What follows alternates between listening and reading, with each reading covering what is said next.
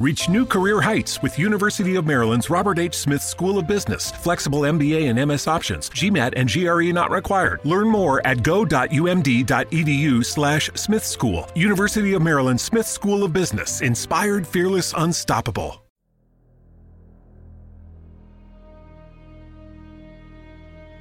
Ho visto Joker. Di più, ho percepito Joker. Non credevo che sarei stato così lesto nel volerne parlare in un podcast, eppure la tentazione ha avuto sopravvento con una qual certa celerità. L'argomento è enorme e profondo, perciò è necessario scinderlo in due importanti filoni per non attorcigliare pensieri ed emozioni. C'è Joker, il film, e poi c'è il Joker, straordinario personaggio interpretato da Joaquin Phoenix. Due elementi di un'equazione il cui risultato è il punto di partenza dei nostri ragionamenti. Missione fottutamente compiuta. Partiamo dai 123 minuti diretti da Todd Phillips. Il regista newyorkese finora ci aveva più che altro fatto coricare in terra dalle risate con la trilogia de Una notte da leoni e Parto col folle, ma con quest'opera esplora un ventaglio di emozioni che si declinano allo stesso modo, la risata, ma con sfaccettature cupe e psicologicamente molto più avanzate. Il contesto è Gotham City, ovviamente, o se preferite si può genericamente definire il fondo del barile. Non occorre descrivere il disagio con una voce narrante. Ce lo raccontano il rumore dei freni stridenti di un treno, la presenza dominante del metallo arrugginito nelle varie ambientazioni, l'elevatissimo numero di persone ammassate una sull'altra che però non sono veramente lì, sono da un'altra parte, con l'anima e con la mente. La povertà, il precariato, le difficoltà di un'umile esistenza occidentale del 1981, quella di Arthur Fleck. Ogni singolo dettaglio che Phillips ci mostra contribuisce a farci immergere nella vasca dell'alienazione le musiche, perfettamente armonizzate da Hildur Gurnadottir, che col suo violoncello strimpella le corde dell'anima di Arthur, ci fanno sentire la pesantezza di ogni suo passo e ci permettono di percepire le difficoltà che raggiungono ogni più nascosto pertugio della società. Tante citazioni di mostri sacri come Astaire, Sinatra e Chaplin, personificazioni stesse della classe e del talento che il protagonista è convinto di possedere in quantità, ma che tragicomicamente gli mancano. Certe presenze storiche conferiscono un taglio elegante al film, che così facendo ti permette di contemplare per un attimo l'alto, prima di tirarti di nuovo nel torbido e deprimente basso. Nella scena probabilmente più iconica di tutto il film, invece, riscopriamo il glam rock di Gary Glitter, con la sua Rock and Roll Part 2, che personalmente avevo finora associato allo splendido film Le riserve, dove ci faceva sentire l'hype tipico di un'esibizione sportiva, mentre qua sembra più un'onda verde acido che conduce Joker fino all'abisso. La fotografia fa il suo dovere alla perfezione, con colori spenti che si controbilanciano a quelli accesi. L'esempio emblematico, per chiarire il concetto, è rappresentato dalle scene in cui si tratta di sottolineare la disuguaglianza sociale, ed allora ecco che ci troviamo lo sgargiante Murray Franklin, sotto le luci della ribalta, che sovrasta Fleck, affossato nella penombra del lettone di mamma. A livello di trama si può dire che una parabola apparentemente semplice ci riserva ciclicamente una serie di sorprese tutt'altro che banali prima del colpo in scena finale. Però soffermarsi su ogni singolo snodo farebbe infuriare quel tiranno del tempo, perciò passiamo agli altri personaggi. Personalmente, per quanto in secondo piano, ho apprezzato molto la rivisitazione RB del dolce stil nuovo.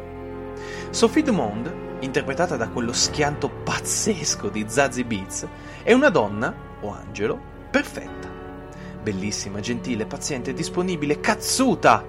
Troppo per esistere. Ma se anche così fosse stato, troppo per Arthur.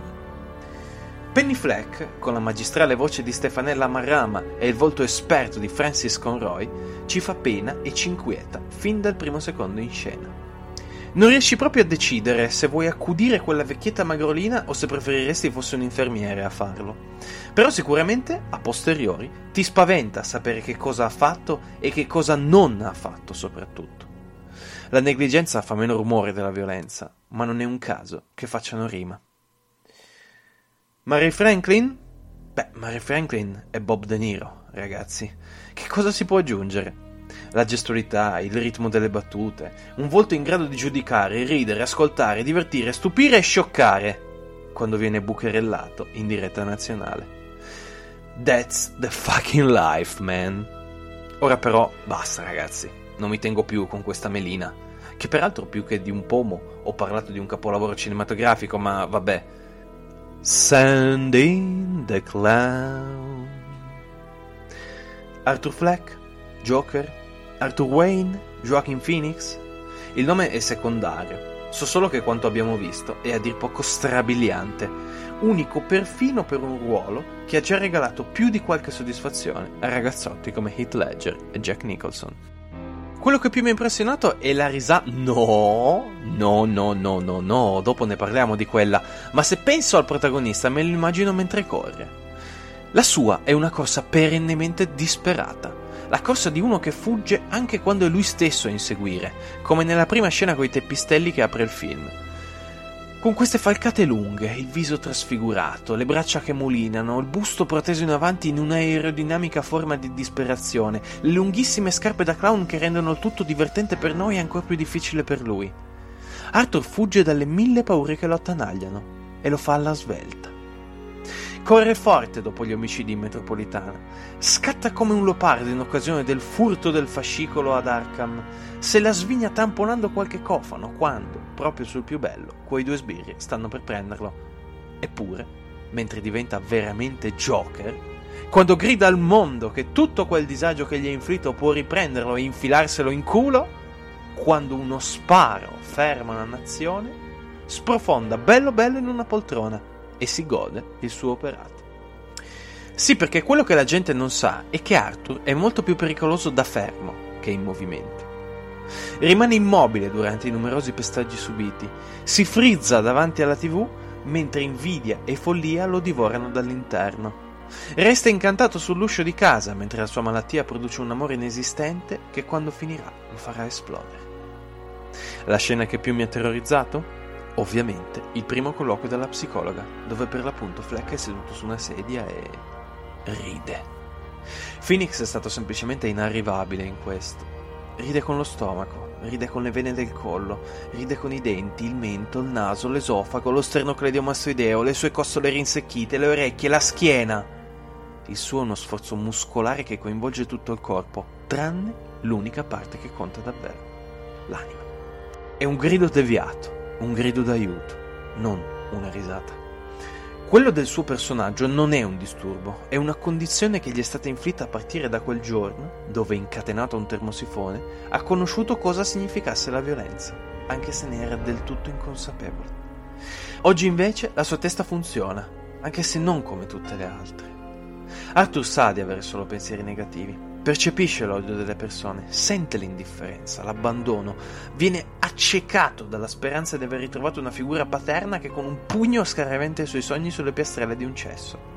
Ma non sarà certo un buffetto a farlo mollare. Come un guerriero pelle rossa si dipinge il viso con i simboli allegri a cui pensava di essere destinato.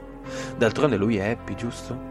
Lui deve sorridere e mettere una faccia felice, perché il suo scopo è portare risate e gioia nel mondo. Eccola lì, quella faccia bianca, blu e porpora. Aggiungiamoci i capelli verdi, già che ci siamo, cazzo. E poi?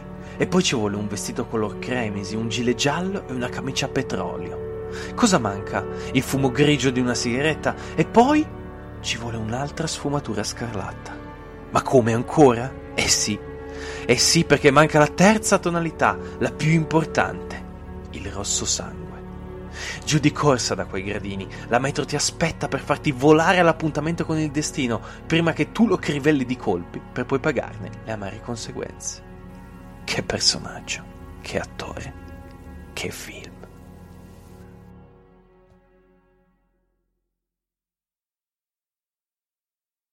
Mobile phone companies say they offer home internet. But if their internet comes from a cell phone network, you should know. It's just phone internet not home internet. Keep your home up to speed with Cox. Cox Internet is faster and has more reliable download speeds than 5G home internet. Cox is the real home internet you're looking for. Based on Cox analysis of Ookla speed test intelligence data Q3 2022 and Cox serviceable areas, visit cox.com/internet for details.